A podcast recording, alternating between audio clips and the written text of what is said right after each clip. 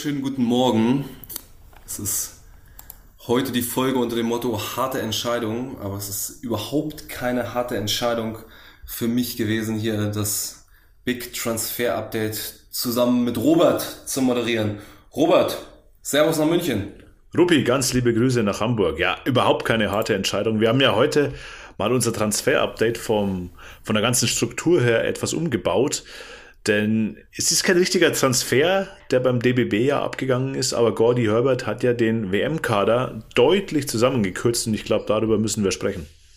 Exakt, der musste nämlich harte Entscheidungen treffen, vielleicht auch einfache Entscheidungen, je nachdem, aus welcher Perspektive man das betrachtet. Aber Stand jetzt für alle Zuhörer Montag früh, 7. August, umfasst der DBB-Kader in der WM-Vorbereitung noch 14 Akteure von ursprünglich mal 18 oder wenn wir Maxi Kleber noch mit dazu zählen, 19 Spielern. Denn Gordon Herbert hat jetzt nach dem Testspiel gegen Schweden am Samstag 87, 68 Sieg, über den wir gleich noch ein bisschen sprechen werden, sich dafür entschieden, vier Akteure nicht weiter mit der Nationalmannschaft mitzunehmen. Die da wären, um sie mal aufzuzählen, bevor sie diskutieren, von Alba Berlin, Luis Olindi und Jonas Matisek von den Violia Towers Hamburg, Jonas Wohlfahrt Bottermann und von den Telekom Baskets Bonn, jetzt hätte ich fast Bamberg gesagt, Chris Senkfelder. Zwei Bronzemedaillengewinner nicht mehr dabei. Da hat das Commitment-Thema jetzt doch nicht mehr gezogen. Robert, was sagst du zu den Cuts? Für mich waren sie erwartbar, zumindest drei der vier waren erwartbar. Also ich glaube, Jonas Matisek, der überhaupt erst nachgerückt ist für Nick Weiler-Babb, dass der jetzt den Sprung nicht zwingend schafft in den finalen WM-Kader, war, denke ich, zu erwarten. Wobo und Chris Senkfelder, ja, sie waren verdiente Mitglieder dieses Bronzekaders von Köln und Berlin. Andererseits ist einfach die Qualität auf der großen Position in der deutschen Mannschaft so hoch, dass es, glaube ich, aus sportlicher Sicht auch nachvollziehbar ist, diese beiden Spieler zu streichen. Überrascht hat mich tatsächlich Luis Olindi, dass er so früh gehen muss. Ähm, das, glaube ich, hat nicht nur mich überrascht, das war auch die Reaktion in den sozialen Medien. Ich glaube, da ging es mehreren so, die Luis Olindi länger oder vielleicht sogar komplett im WM-Kader gesehen haben. Absolut, da geht es zum Beispiel dem Chris R25 genauso, der uns nämlich die Frage geschickt hat, Cut-Entscheidung des Bundestrainers in Klammern Olindi und das Ganze mit fünf Fragezeichen versehen hat. Es hat mich auch erstaunt, dass er so früh gestrichen wurde ich glaube, wenn man das bisschen aus der Makroperspektive betrachtet, kann es schon Sinn ergeben, sportlich. Sicherlich kann man argumentieren, hätte er nicht anstelle von David Krämer oder Nils Giffey noch länger drin bleiben können. Aber es ist das erste Mal seit einer Ewigkeit, dass Luis Olindi wieder für den DBB spielt. Du hast das Thema Commitment, du hast aber, glaube ich, auch nicht nur das Thema Commitment, sondern auch das, wie man sich innerhalb der Systeme, innerhalb der Struktur zurechtfindet wohlfühlt, ob du die Qualitäten exakt so brauchst oder ob du die replizieren kannst mit einem anderen Spieler. Und ich glaube, daraus betrachtet ist es vielleicht nachvollziehbar, dass Luis Olindi generell gestrichen wird. Vielleicht sogar, dass er schon so früh äh, gestrichen wird. Ich finde es zwar schade, weil ich ihn gern Spiel sehe, aber ich denke, das ist letztlich eine Entscheidung, die dem Bundestrainer sicherlich schwer gefallen ist, die ihm aber einfacher fällt als die beiden verbliebenen Cuts. Ja, die beiden verbliebenen Cuts, glaube ich, die werden wir nochmal extra thematisieren müssen. Das werden wirklich harte Entscheidungen. Ich glaube auch, dass Luis Olindi schon wirklich eine harte Entscheidung war, weil er dir sportlich einfach sehr viel gibt. Seine Athletik, sein Rebounding, sein Wurf, das ist auf der Flügelposition schon sehr, sehr viel wert. Du hast mit Nils Giffey einen Spieler im Kader jetzt noch dabei, der ein ähnliches Paket mitbringt, der vielleicht diese Trumpfkarte Commitment noch spielen kann. Er war im vergangenen Sommer eben Teil dieser Bronzemannschaft, ist ein unfassbar erfahrener Spieler, ist ein verlässlicher Spieler, macht kaum Fehler, wirft er die Dreier rein mit 50% plus X teilweise. Also auch der hat sportliche Argumente für sich. Beide mitzunehmen, glaube ich, wäre aufgrund der Kaderstruktur schwierig geworden. Ich könnte mir vorstellen, dass es dieses Eingespieltheit-Argument ähm, das war, dass Gordy Herbert letztlich dazu bewogen hat, sich vielleicht pro Giffey, wo, wobei wir bei ihm ja auch nicht wissen, ob er final im Kader steht, aber zumindest sich, sich zunächst gegen Luis Olindi zu entscheiden. Ja, da bin ich voll und ganz bei dir, um vielleicht aber die anderen Cuts kurz anzusprechen. Matisek ist klar, müssen wir nicht weiter thematisieren. Senkfelder sicherlich auch einer, der sich abgezeichnet hat, da er im Gegensatz zu Wobo ja bei der EM gemeinsam mit Justus Hollatz diese 11., 12. Mannrolle hatte und in wenigen Spielen einsatzbereit war. Ich erinnere mich aber, dass eine gegen die Ungarn, wo er unheimlich gut war. Bei Wobo überrascht es mich sportlich auch nicht unbedingt, wenn du dir die Kaderstruktur ansiehst. Aber du erinnerst dich, wir hatten es vor einigen Wochen thematisiert, Dennis Schröder hat sich ja sehr proaktiv öffentlich dafür eingesetzt und nun ist Wobo einer der ersten Streichkandidaten gewesen. Aus der Warte hat es mich schon ein bisschen erstaunt. Ja, du hast auf der Center-Position natürlich auch noch Leon Kratzer jetzt mit in der Verlosung. Wobo ist ein Spieler, der natürlich, da brauchen wir glaube ich nicht drüber diskutieren, was seine Leistungsfähigkeit nicht an die anderen Center im Kader herankommt. Also wenn wir da über Daniel Theiss, Johannes Thiemann und so weiter sprechen, Oscar da Silva, da ist Wobo in einer anderen Leistungsklasse unterwegs. Aber er ist, glaube ich, ein wichtiger Spieler für die Teamchemie. Er ist ein Spieler, der immer genau das macht, was er eben kann. Und das hat er bei der Eurobasket auch bewiesen. Ähm, auf Kaderplatz 12, glaube ich, machst du mit Wobo auch nichts verkehrt. Aber im Großen und Ganzen glaube ich einfach, dass bei Gordy Herbert die sportliche Perspektive doch über dieser Commitment-Karte steht, weshalb er sich dann wohl oder übel gegen Jonas Wohlfahrt Bottermann entschieden hat. Davon ist auszugehen. Bevor wir, glaube ich, zu den letzten zwei Streichkandidaten kommen, können wir ja noch mal kurz das Spiel gegen Schweden besprechen. Das ist wahrscheinlich schnell erzählt. Hast du es gesehen, Robert? Ich habe es gesehen, ja. ja. War erstaunt, mal wieder so ein Basketballspiel seit langem in voller ja. Länge mir anzuschauen. Ähm, so mitten im Sommer, wobei ja gefühlt schon Herbst ist, äh, so von den Temperaturen hier draußen. Ja, war ein merkwürdiges Spiel, so ein typisches Testspiel. Irgendwie die deutsche Mannschaft mit der ersten fünf super gut reingekommen. Also diese erste fünf und ich würde auch ähm, mal dafür plädieren oder davon ausgehen, dass das die erste fünf ist, die wir auch bei der WM sehen werden, wenn alles ähm, was den Gesundheitszustand betrifft, beim Alten bleibt, nämlich mit Dennis Schröder auf der Eins, Andi Obst auf der Zwei, mit Franz Wagner, Joe Vogtmann und Daniel Theiss. Das hat super gut funktioniert, der Start ins Spiel, wirklich gut. Als dann die ersten Wechsel kamen, dann wurde es ein bisschen hakelig. Das ist tatsächlich so. Da sind die Schweden erstmal rangekommen und dann bis ins dritte Viertel, bis relativ weit ins dritte Viertel hinein sogar in Führung gegangen. Für schwedische Verhältnisse gegen Deutschland sogar relativ komfortabel. Ehe dann das Schlussviertel nochmal einen kompletten Umschwung ergeben hat, wo die Deutschen sich dann doch nochmal bisschen reingehangen haben. Äh, Dennis Schröder relativ stark gewesen. Die beiden Wagner-Brüder haben überzeugt, einen guten Eindruck hinterlassen haben, aber aus meiner Sicht auch Daniel Theiss, der absolut fit wirkt. Ich erinnere mich da an diesen Monster Eliup nach Franz Wagner Lob im ersten Viertel gleich.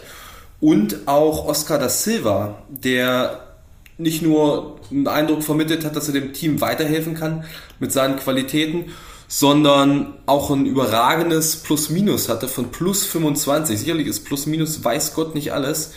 Und das ist immer eine Statistik, wo auch ganz viel Nebengeräusche drin sind, aber das ist schon eindrucksvoll, finde ich. Und mit ihm sah das immer sehr vernünftig aus auf dem Feld. Witzigerweise ist er übrigens bei der FIBA als Guard gelistet bei den Positionen.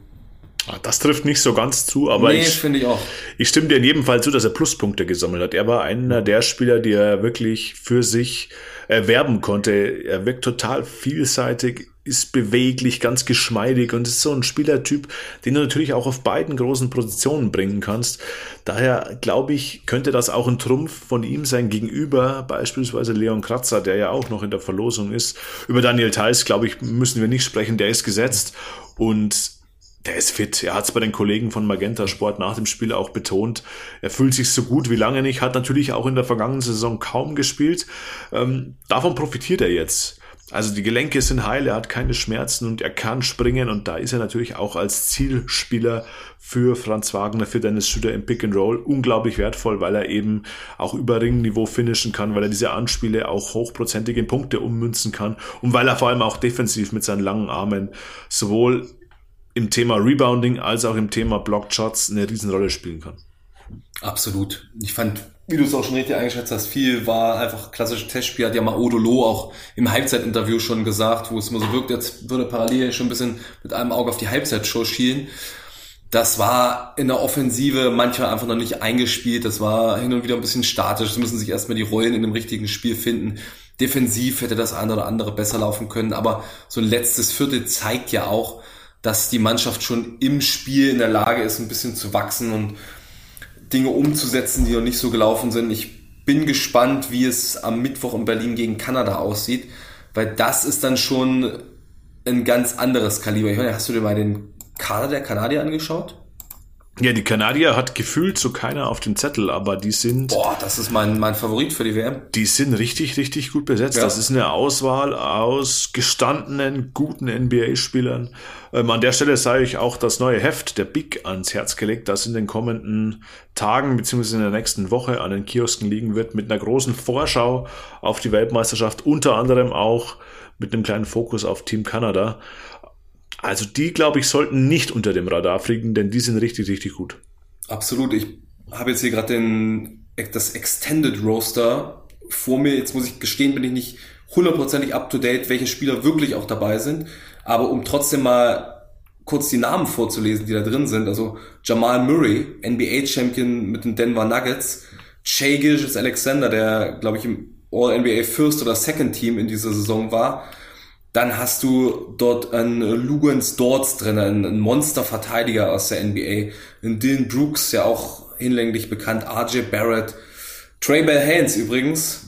Unseren alten BBL-Freund Kelly Olynyk, auch langjähriger NBA-Profi. Kevin Pangos. Dwight Powell. Phil Scrub übrigens auch. Sein Bruder Thomas Scrub. Also das ist ein, ein irre gutes Team. Wenn die wirklich in Bestbesetzung dabei sind, dann würde ich, ich habe ja schon einen Blick in die neue Big werfen können, mich mal an deine Empfehlung ranziehen, nämlich eine, eine Wette auf Kanada zu platzieren. Da schreibst du ja, dass du eigentlich von Sportwetten nichts hältst, aber die Quoten dich dann doch schon mal überzeugt haben, äh, vielleicht eine kleine Summe zu setzen bei dieser WM. Ja, vor allem die Kanadier haben halt auch das Plus, dass sie Spieler haben, die den Fieber-Basketball kennen. Also wenn dann Absolut. Kevin Pengos auf der Eins spielt, glaube ich, kann das bei so einer Weltmeisterschaft einfach extrem wertvoll sein. Klar, das ist aktuell kein NBA-Spieler, steht bei Mailand unter Vertrag, aber der weiß eben, wie nach diesen Fieber-Regeln gespielt wird. Und diese Mischung, die die Kanadier haben, unterscheidet sie beispielsweise auch von den Amerikanern, die diese Fieber-Kenntnis nicht haben, die natürlich dann wieder ihre Schrittfäller begehen werden und so weiter, die natürlich individuell überragend gut sind, da brauchen wir gar nicht drüber zu zu diskutieren. Aber diese Mischung bei Team Canada finde ich auch extrem interessant und ich glaube auch, dass die wirklich eine sehr, sehr gute Rolle spielen werden. So ist es. Und die Kanadier sehen wir dann auch nochmal wieder. Am kommenden Wochenende, wenn Hamburg der Supercup ist, da spielt Deutschland zunächst im Halbfinale gegen China. Das andere Halbfinale bestreiten Kanada und Neuseeland. Da fand ich ganz witzig, dass Gordon Herbert Neuseeland nur äh, bezüglich des Hackers kennt, dieses Tanzes. Ansonsten wusste er da nicht wirklich viel drüber, aber spielt auch keine wirklich große Rolle beim Supercup. Aber was glaubst du denn, welche Spieler nach Berlin beim Supercup noch dabei sind oder wer vielleicht dann auch nach dem Supercup die Heimreise antreten kann und nicht mit in Richtung erst Vereinigte Arabische Emirate und dann Japan fliegt? Das ist eine erste spannende Frage, Rupi, die du stellst. Erfolgen die letzten beiden Cuts nach dem Supercup, vor dem Supercup oder nimmt man vielleicht sogar 14 Spieler mit nach Abu Dhabi, um noch auf Verletzungen, die da ja auch passieren ja. können, zu reagieren? Also das, glaube ich, ist die erste spannende Frage. Wann legt sich Gordy Herbert auf seine letzten zwölf fest? Und dann natürlich die Frage der Fragen schlechthin, wer sind die letzten zwölf? Und wir haben im Vorgespräch schon ein bisschen drüber gesprochen. In Social Media ist die Diskussion auch äh, voll im Gange. Wer muss mit? Wer kann gestrichen werden? Wer sollte gestrichen werden? Ich glaube, wenn wir mal die Positionen durchgehen, glaube ich, bekommen wir ein ganz gutes Bild. Also auf der mhm. Eins ähm, haben wir Dennis Schröder, Maudolo und dann ist die Grundsatzfrage, gehst du mit zwei oder mit drei Point Guards ins Turnier? Wie stehst du dazu, Rupi? Auf jeden Fall mit drei. Stell dir vor, Maudolo verletzt sich oder Dennis Schröder verletzt sich. Wer soll denn dann aus dem Team den Ball bringen? Also soll dann irgendwie Franz Wagner einen Point Forward machen? Oder wer sonst. Also da sehe ich überhaupt keinen. Von daher ist für mich nie, einerseits von daher, andererseits finde ich, gibt es auch sportliche Argumente, ist für mich Justus Hollatz gesetzt als dritter Point Guard.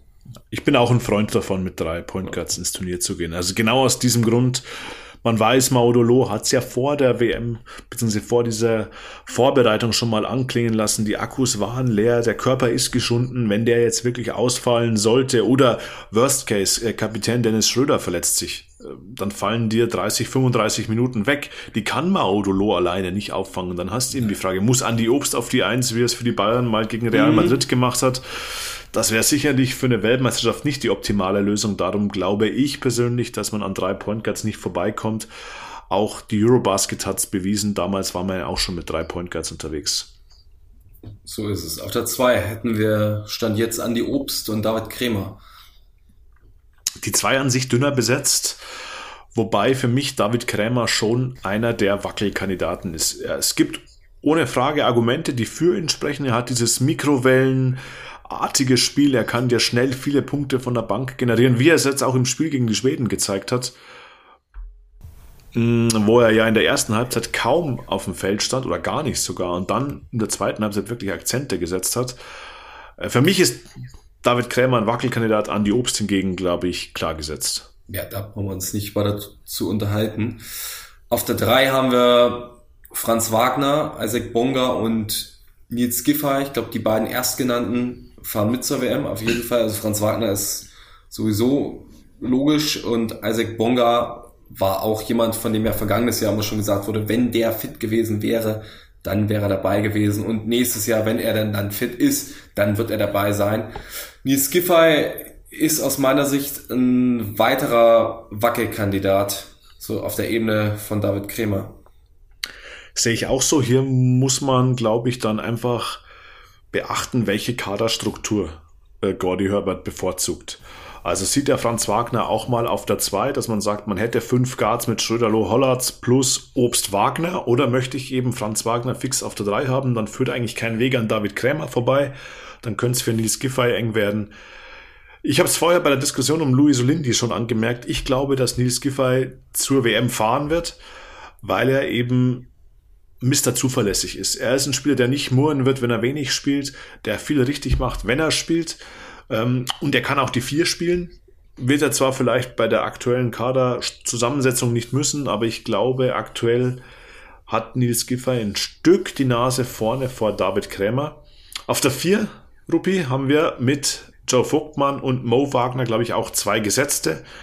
Und auch Johann, auch. Johannes Thiemann glaube ich, können wir auch sagen. Ja. Der sollte gesetzt werden. Hat zwar wie Isaac Bonga nicht gespielt gegen die Schweden, ähm, werden wir beobachten, wie das jetzt dann gegen die Kanadier sein wird. Aber ich denke auch, Johannes Thiemann sollte dabei sein. Absolut. Und dann haben wir eine weitere Paradeposition für Deutschland. Generell diese Frontcourt, die Big-Positionen, die sind wirklich stark besetzt. Während die Zweier traditionell so eine etwas dünnere Position bei uns ist. Auf der 5 Daniel Theiss, Oscar da Silva und Leon Kratzer. Über da Silva haben wir eben schon geredet, dass das einer ist, der der Mannschaft gut tun würde, der das erste Mal überhaupt wirklich bei der Nationalmannschaft dabei ist, auch ganz selten bei den Junioren dabei war, aber es anscheinend hinkriegt, direkt sich für die WM mit zu qualifizieren. Daniel Theiss, logisch. Ja, und Leon Kratzer ist für mich ein klarer Streichkandidat. Klarer als Giffey und Kremer. Würde ich unterschreiben. Leon Kratzer ist für mich auch leider, muss ich sagen, der erste wirkliche Streichkandidat. Nicht, weil er es nicht verdient hätte oder weil er nicht gut genug wäre, sondern eher vielmehr, weil seine Mitstreiter, mit Bewerber um diese Positionen einfach noch besser sind als er. Er hat eine sehr, sehr gute Saison gespielt im Bonner System, was aber extrem speziell ist. Dieses Thomas Isalo-System kannst du nicht einfach ummünzen und sagen, okay, Leon Kratzer funktioniert genauso gut auf Nationalmannschaftsebene. Und verglichen eben mit einem Oscar da Silva oder auch mit einem Johannes Thiemann, mit denen er sich vergleichen lassen muss, jetzt in diesem aktuellen Szenario, ist er es klingt hart, aber der limitierteste Spieler. Er ist ein gerader Brett-Center und ich glaube einfach, dass die anderen beiden mehr Argumente für sich haben. Da gehe ich komplett mit und dann ja, muss man schauen, ob Giffey oder Kremer oder ob es eine Überraschung gibt und jemand anders gecuttet wird. Spannend ist ja tatsächlich auch, wann wird Gordon Herbert dann weitere Spieler nach Hause schicken. Vergangenes Jahr vor der M hat das ja teilweise relativ spät gemacht. Dann hat er nochmal Gavin Schilling nachnominiert, der vorher gar nicht dabei war. Also mal schauen, ob es irgendeine Überraschungsnachnominierung gibt, ob äh, Jack Patrick vielleicht nochmal nach Abu Dhabi reisen muss oder so. Aber ich glaube, nein, das wird dann schon jemand sein aus dem bisherigen Kreis. Und schauen wir mal, wer nach Berlin noch dabei ist und wer kommende Woche dann auch zum Supercup nach Hamburg reist. Alles in allem, glaube ich, Rupi, haben wir eine überragend gute Mannschaft beieinander. Mir ist es gar nicht so bewusst gewesen, aber ich hatte ja diesen Kader, diesen 14er Kader mal auf Twitter gepostet und es gab extrem viel Resonanz, vor allem aus dem europäischen Ausland, aus Spanien und aus Griechenland. Und da waren ganz viele Meinungen dabei, die gesagt haben, hey, Deutschland ist die beste europäische Mannschaft bei diesem Turnier. Ähm, bei den Spaniern Ricky Rubio jetzt nicht dabei, bei den mhm. Slowenen mhm. Flatko Canca hat sich das Kreuzband gerissen, wird auch nicht dabei sein. Also Team bei Deutschland. Bei den Serben ist Jokic nicht dabei. Bei den Serben ist Jokic nicht dabei. Also bei den Franzosen ist Wembanyama nicht dabei. Da ist Embiid nicht dabei. Genau. Also die Deutschen, glaube ich, müssen sich nicht verstecken bei dieser Weltmeisterschaft. Wir haben wirklich ein gutes Team zusammen, auch wenn Spieler wie Maxi Kleber, Tibor Pleiss, Isaiah Hartenstein, ob die jetzt im Dunstkreis der Nationalmannschaft sind oder nicht, die alle nicht spielen, dass wir jetzt mit Luis Olindi einen Euroleague gestandenen Forward schon gestrichen haben, das glaube ich spricht schon sehr für die Qualität dieser deutschen Mannschaft. Aber wir sind auf jeden Fall die tiefste europäische Mannschaft. Ob in der Spitze haben wir sicherlich keinen Janis, keinen Doncic, aber die Mannschaft, die dahinter kommt, die kann sich wirklich sehen lassen. Also klar, aus aus der Welt sehe ich die Amerikaner, die Kanadier und die Australier noch relativ stark. Ja, aber dann hast du wirklich so ein Cluster, oder gar nicht dann, sondern du hast schon mit, mit dieser Gruppierung ein Cluster, wo die Spanier sicherlich sind, die Deutschen, vielleicht auch die Slowenen mit Doncic, die Griechen mit Janis, die Franzosen, die Serben trotz allem immer noch. Also es ist eine sehr, sehr unberechenbare WM. Ohne aus meiner Sicht klaren Goldfavoriten. Sehe ich auch so. Und so habe ich es auch in die Vorschau geschrieben. Also die Amerikaner sind nicht der Favorit, wie sie ihn die Buchmacher beispielsweise sehen. Da sind sie haushoher Favorit. Ja, völlig irre. Das, das sehe ich überhaupt nicht. Also ich sehe es wie du. Ähm, ein ganz weit gefächertes Feld und dieser, diese WM K.O.-Modus in der finalen Phase dann, da kann natürlich alles passieren. Drei Euro ins Phrasenschwein an dieser Stelle. Aber natürlich auch zugunsten einer deutschen Mannschaft, ganz klar. Ganz klar. Kann aber auch ganz früh vorbei sein. Also auch das ist sehen. möglich. Ja. Um überzuleiten, in jedem Fall keinen Nationalspieler. Jetzt lehne ich mich ein bisschen aus dem Fenster, aber ich glaube, es gibt auch keinen internationalen Nationalspieler. Haben wir bei den Rostock Seawolves im Team. So, den Übergang von der WM aus Japan, aus Okinawa an die Ostseeküste vom Pazifik an die Ostsee, die Rostock Seawolves, die wir heute in unserem Teamcheck mal etwas näher beleuchten wollen, nämlich eine Mannschaft, die vergangene Saison aufgestiegen ist, direkt Platz 9 belegt hat, fast noch in die Playoffs gekommen wäre und ja, in ihrer zweiten Saison der Erstklassigkeit direkt international eintritt in der Quali für den Europe Cup. Robert, wie siehst du die Seawolves generell als Verein? Als Verein, glaube ich, ein Paradebeispiel für kontinuierliche Arbeit. Wir haben in der letzten Folge über die BG Göttingen gesprochen, die auch sehr kontinuierlich arbeitet. Rostock kommt aus der Pro A mit einem sehr, sehr soliden Unterbau, breit aufgestellt, zweite Mannschaft, ein riesiger Verein, auch was den Jugendbereich angeht, der wirklich auf gesunden Beinen steht. Nun die Möglichkeit bekommt, auch europäisch zu spielen, sehr früh in der zweiten Saison, ganz klar. Aber ich glaube, für den Club, in Bezug auf Erfahrungen, die man dort machen kann, extrem wertvoll. Absolut, auch eine Mannschaft oder ein Verein, der seit Jahren eine gute Aufbauarbeit liefert, der einen tollen Unterbau hat, eine großartige Zuschauerunterstützung in der Stadthalle Rostock, auch eine Arena hat, die absolut BBL-Standards taugt und ein Verein, der die wichtigste Personalie wahrscheinlich schon während der vergangenen Saison eingetütet hat, nämlich dass Christian Held, der Head Coach, der sicherlich Begehrlichkeiten geweckt hat, um eine weitere Saison verlängert hat. Ja, das ist ganz, ganz wichtig. Das Stichwort Kontinuität zieht sich eh durch bei den Rostockern. Sie haben von mhm. der Aufstiegsmannschaft der Pro A damals einen großen Teil mitgenommen in die BBL, was sich bezahlt gemacht hat. Jetzt haben sie wieder den Kern dieses Erfolgteams zusammengehalten. Also ein Tyler Nelson, Chris Carter, ein Jordan Rowland, die jetzt wirklich schon einige Jahre in Rostock spielen, sind geblieben. Mit Derek Austin Jr. haben sie einen ganz spannenden Spieler an sich binden können, was mich persönlich sehr überrascht hat. Ich hätte nicht gedacht, dass sie ja. den halten können weil der einfach unfassbar viel Potenzial mitbringt. Ein junger Spieler, groß, kann sich gut bewegen, kann werfen, kann zum Korb ziehen. Also da ist, glaube ich, wieder so ein Kern beieinander geblieben, von dem sie auch zu Saisonbeginn jetzt wieder profitieren werden. Absolut. Marlon Theis, Tilg Loger hast du noch auf den großen Positionen, die dir deutsche Minuten geben. Und wenn du die Abgänge anschaust, dann sind das aus meiner Sicht nur zwei, die wirklich wehtun und die zu erwarten waren, um dahingehend ist es umso größer, dass sie Austin behalten haben.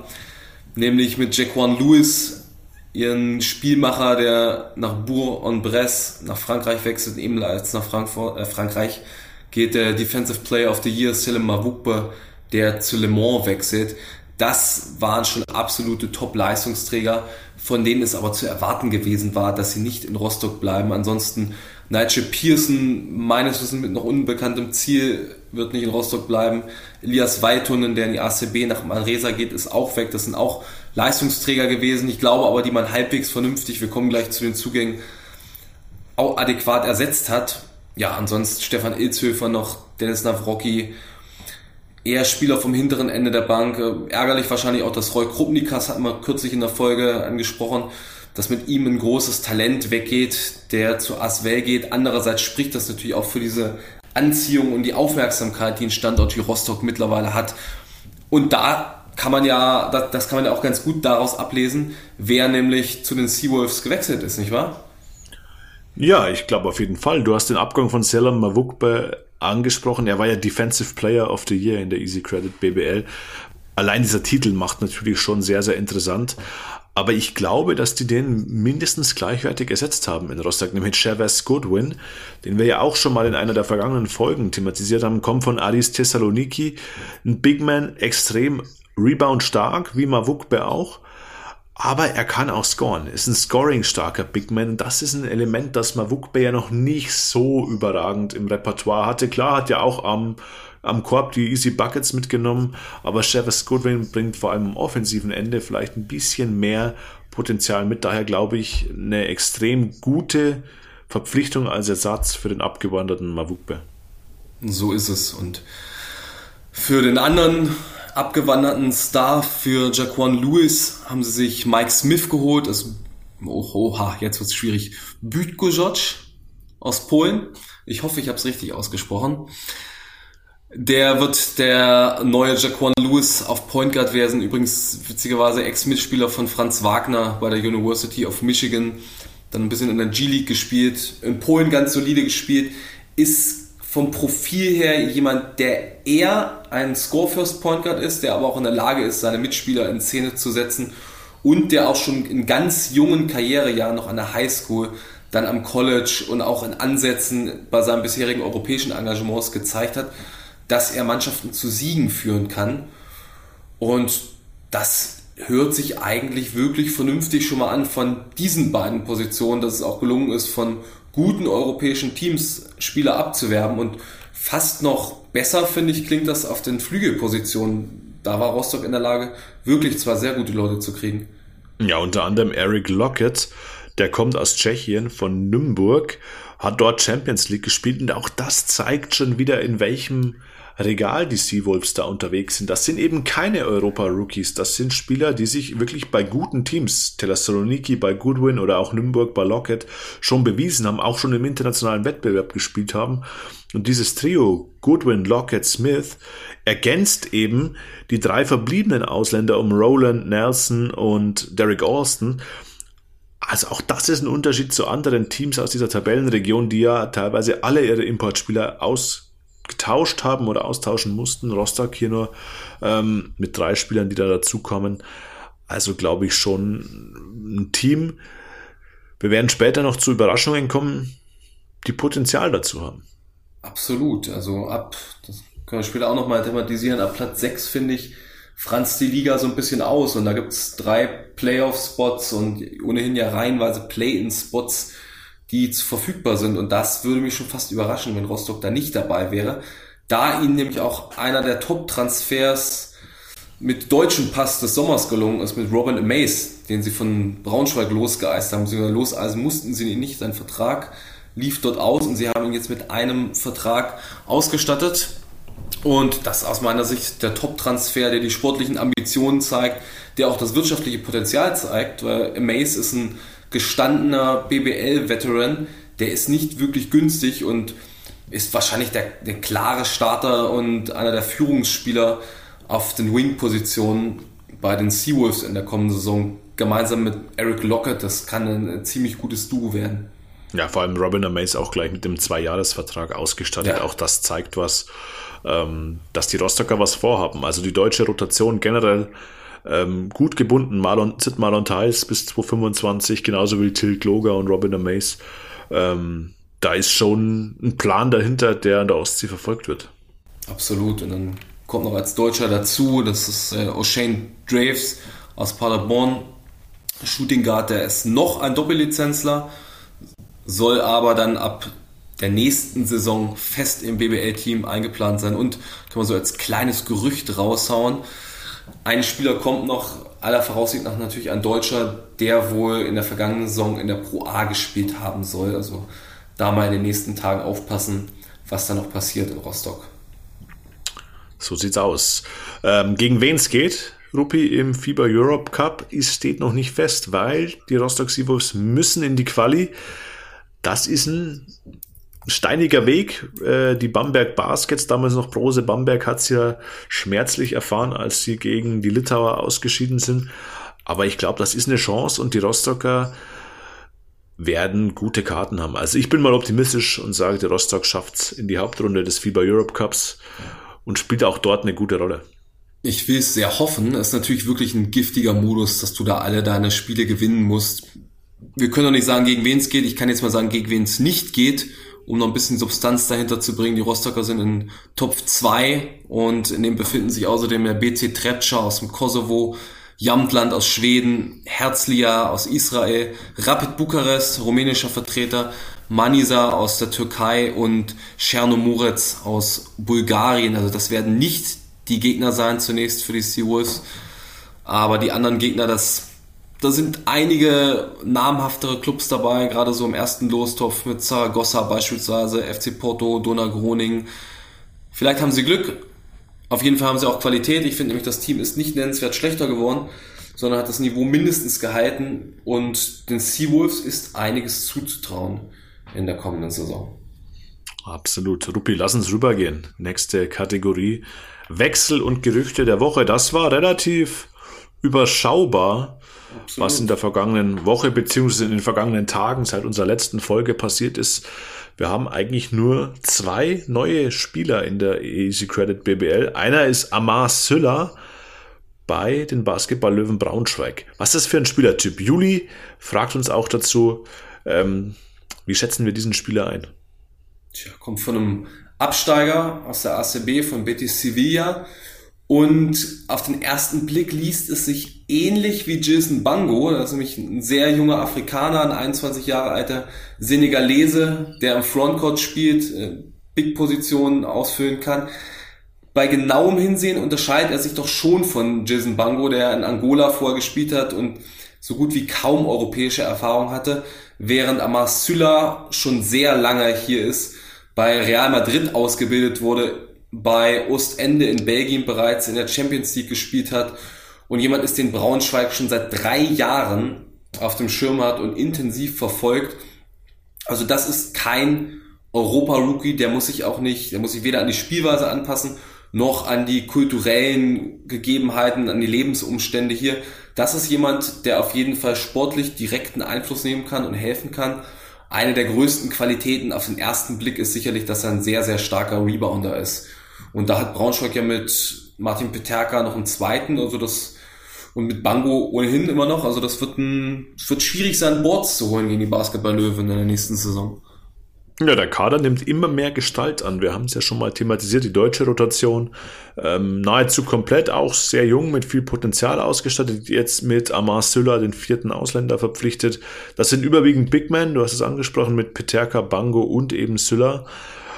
Finde ich eine respektable Rotation auf den großen Positionen. Bango hat sich bewiesen.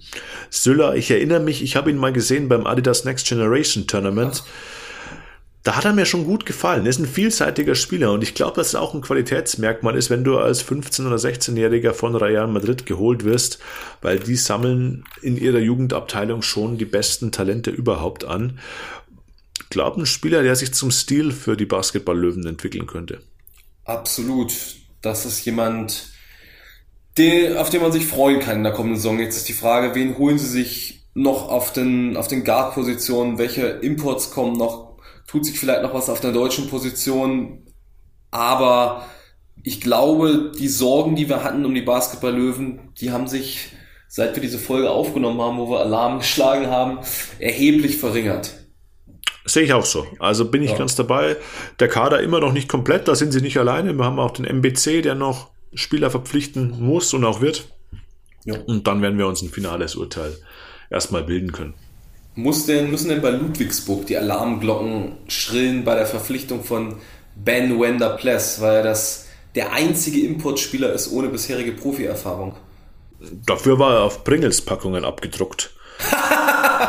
Hervorragend. Kann auch nicht jeder von sich be beantworten. Dank seines ja, markanten Bartes darf sich jeder dann selbst ein Bild davon machen oder er googelt das einfach mal, war er Teil einer Werbekampagne für Pringles in den USA.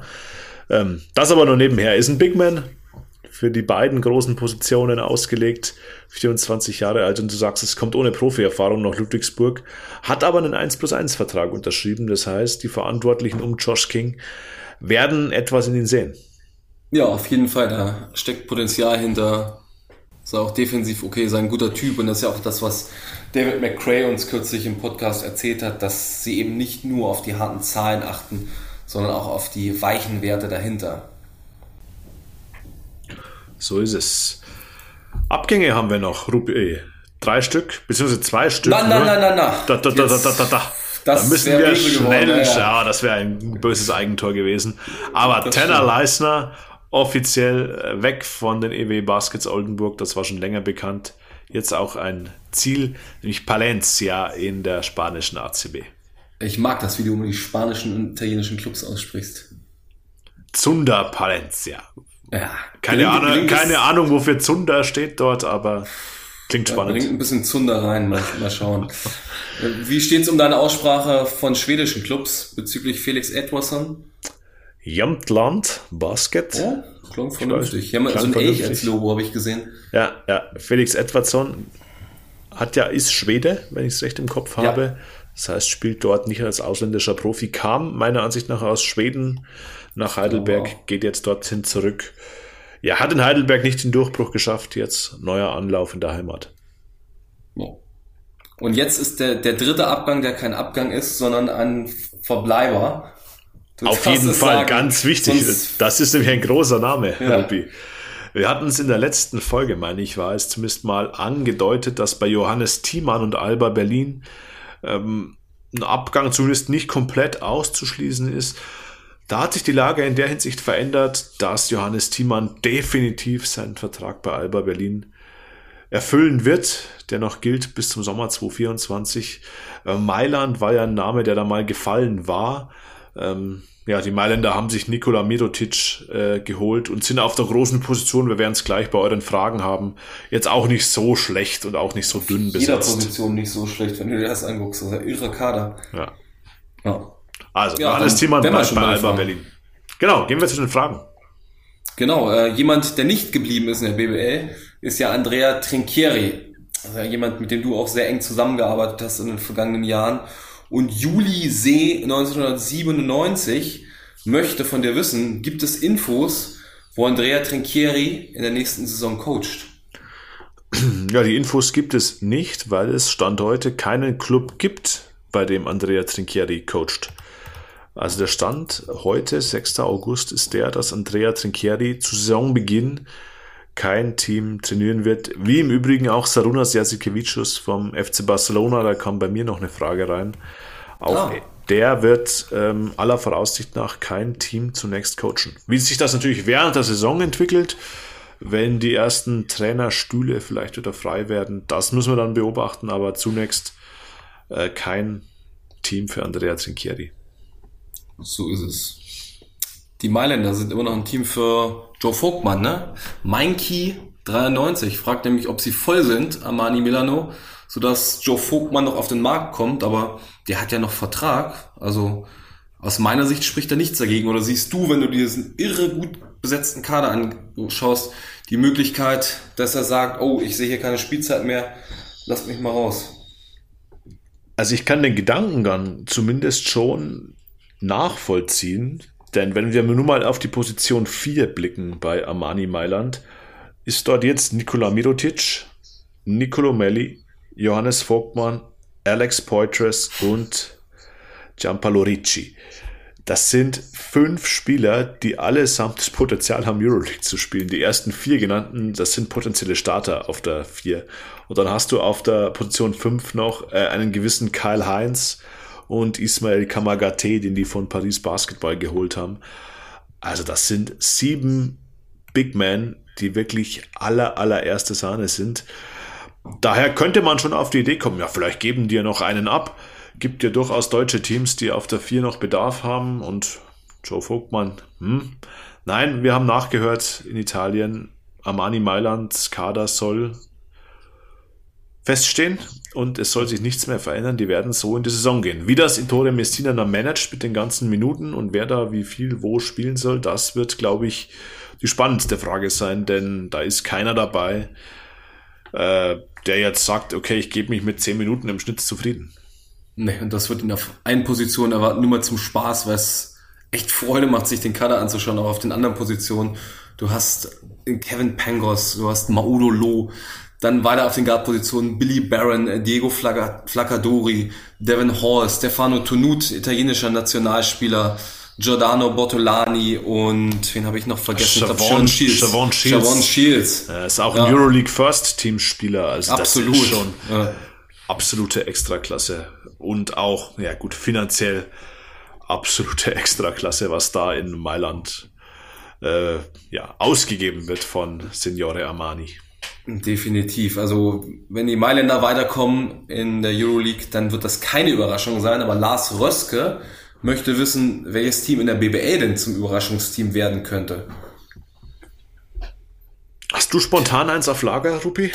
Eins habe ich, Fechter. Das habe ich sehr spontan auf Lager. Das ist aus meiner Sicht kein gewöhnlicher Aufsteiger. Die sind wirklich gut besetzt. Das ist eine Mannschaft, das habe ich ja in der vergangenen Folge schon gesagt, der ich eher die Play-ins als den Abstieg zutraue. Ich habe die Heidelberger auf der Liste. Hm? Die Heidelberger sind so heimlich still und leise in dieser Saison schon fast in die Playoffs gekommen. Ich denke, dass sie in der kommenden Saison haben, eines der Überraschungsteams zu werden, haben eine sehr, sehr stabile deutsche Rotation. Paul Zipser dazu bekommen, Benetton, Niki Würzner, Akim Vargas und auch von den Ausländern einige Spieler gehalten, Lassisi, Kestelot, Tim Coleman, die gut ergänzt, die Abgänge. Man wird sehen, wie sie Eric Washington auffängen, aber auch die mit verheißungsvollen Spielern besetzt diese vakanten Positionen. Also meine Tipp für eine Überraschung wären die MLP Academics Heidelberg. Das ist ein sehr, sehr guter Tipp. Vielleicht noch die Würzburger, aber ich glaube, mit Fechter und Heidelberg kann man nichts verkehrt machen. Keine Überraschung mehr sind die Telekom Baskets Bonn. Die haben vergangene Saison die Vizemeisterschaft und die Champions League gewonnen. Und Chris Zaust möchte wissen, ob sie denn jetzt in der anstehenden Serie auch wieder um die Plätze 1 bis 4 spielen. Ja, wieso nicht? So sieht's aus. Wieso nicht? also wir haben natürlich diese beiden Euroleague-Teams, Rupi. Dann haben wir Ratio vom Ulm, wir haben die EW Baskets Oldenburg und die Telekom Baskets Bonn, die ich jetzt spontan so mal dahinter sehen würde. Ja, gut, das wäre jetzt Platz 1 bis 5. Aber das Potenzial in Bonn ist auf jeden Fall da, glaube ich. Das denke ich auch. Ich finde, nach Platz 5 lässt es dann ein wenig nach, was die Qualität angeht. Aber auf diese ersten fünf kann man sich schon relativ sicher festlegen. Ja. ja. Unser Hörer Jodi fragt, wie wichtig ist es für die BBL, dass ihr Topscorer David Krämer bei der WM dabei ist? Überhaupt nicht, um es mit einem Wort oder mit zwei Worten zu sagen. Weil was soll das der BBL bringen, dass der Topscorer bei der WM dabei ist? Zum Zeitpunkt der WM sind eh schon alle Verträge gemacht, da wird jetzt niemand sagen, oh schau mal, da ist der Topscorer aus der Liga bei der WM dabei, das muss eine tolle Liga sein, lassen wir nach, nach Deutschland gehen. Und zum anderen spielt David Krämer auch gar nicht mehr bei, äh, in, der, in der BBL, sondern ist nach Spanien gewechselt. Und er war ja auch nur der deutsche Topscorer, der beste deutsche Scorer der BBL, also das spielt keine Rolle. Würde ich auch so sagen. Dann haben wir eine ganz interessante Frage bekommen, Rupi.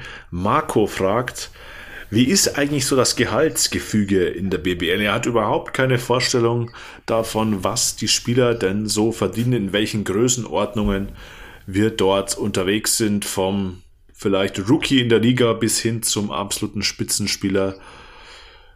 In welcher Range bewegen wir uns da?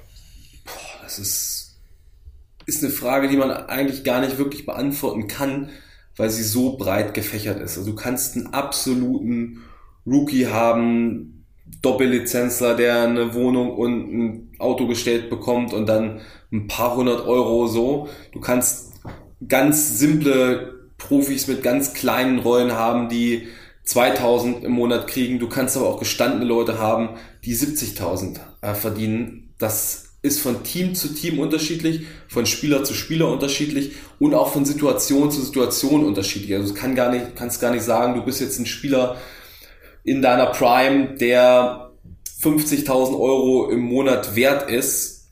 Es kann ja sein, dass du zum Team kommst, das die Budgets schon anders verteilt hat dass du weniger dort zur Verfügung hast oder ein Team, das dich unbedingt haben will, das dann vielleicht ein bisschen über Marktwert bezahlt.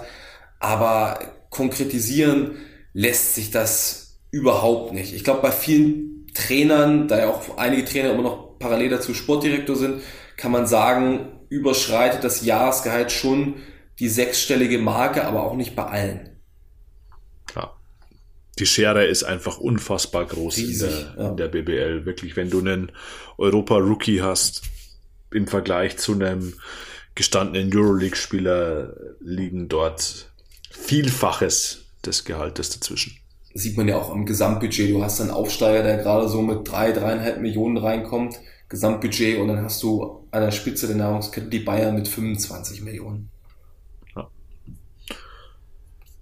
Einfach ganz ja, ne? schwer, ganz schwer zu beziffern, aber die Unterschiede sind groß. Also die absoluten Top-Spieler wirklich ganz gut bezahlt, sehr, sehr gut bezahlt.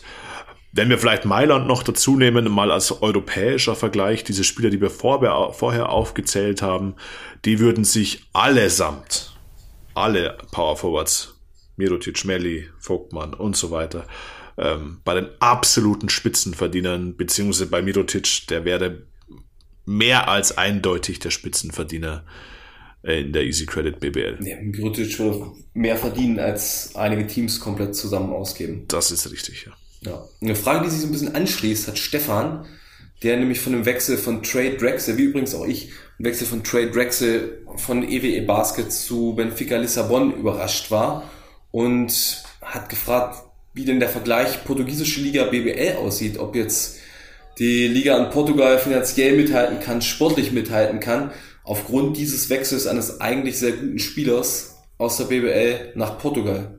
Kann sie das denn, Robert? Ich würde behaupten, weder noch.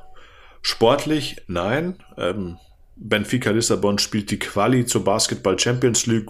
Ja, das ist ein respektabler Wettbewerb, muss man mal sehen, ob die die Quali dann auch überstehen.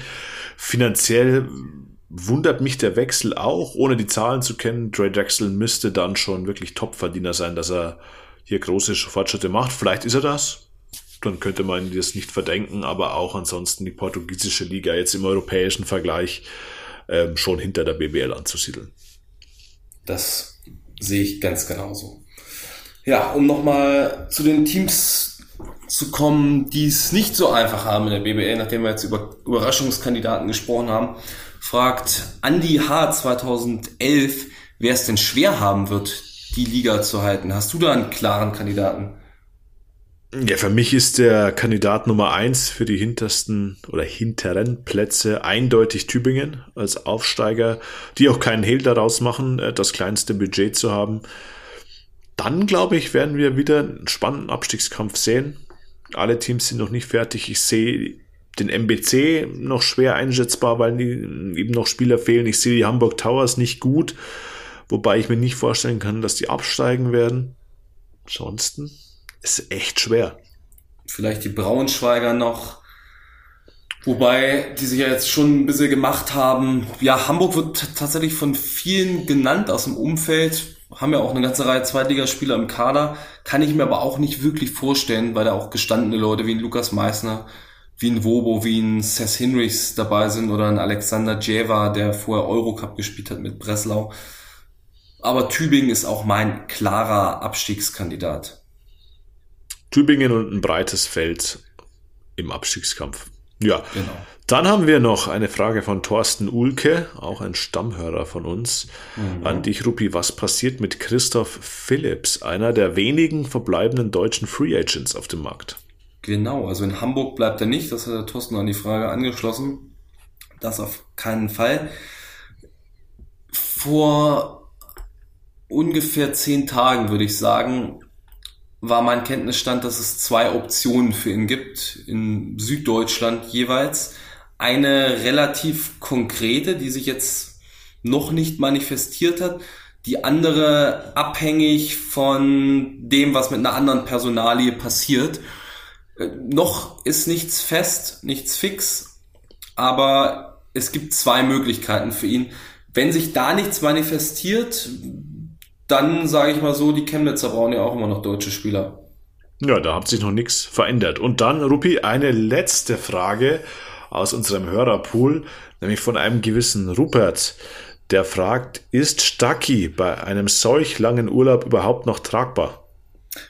Ja, nach meinem Informationsstand, ich habe mich da mal mit seinem Berater ausgetauscht, äh, sieht das ganz schön schlecht aus mit ihm. Also der Berater meinte, dass er von einer Vertragsauflösung bei Big ausgeht und ja, Stacki sich offenkundig verzockt hat. Jetzt schauen muss, ob er irgendwie in einer ob er in Albanien, ob er in Albanien unterkommt. Ja, in Albanien ist er ja gerade. Vielleicht findet sich da ein Podcast. Ich kann jetzt schlecht was zu seinen Albanischkenntnissen sagen, aber eventuell kann er sich da anpassen und findet da noch seine Möglichkeit als Podcast-Host. Ja, er war natürlich lange committed hier. Jetzt ist er natürlich ja, lange raus. Das ist eine große Sache. Im Vorlauf einer Weltmeisterschaft pff, das Commitment dann so mal links liegen zu lassen. Wir können ja mal Dennis Schröder fragen, was er davon hält. Ja. Das sollten wir tun.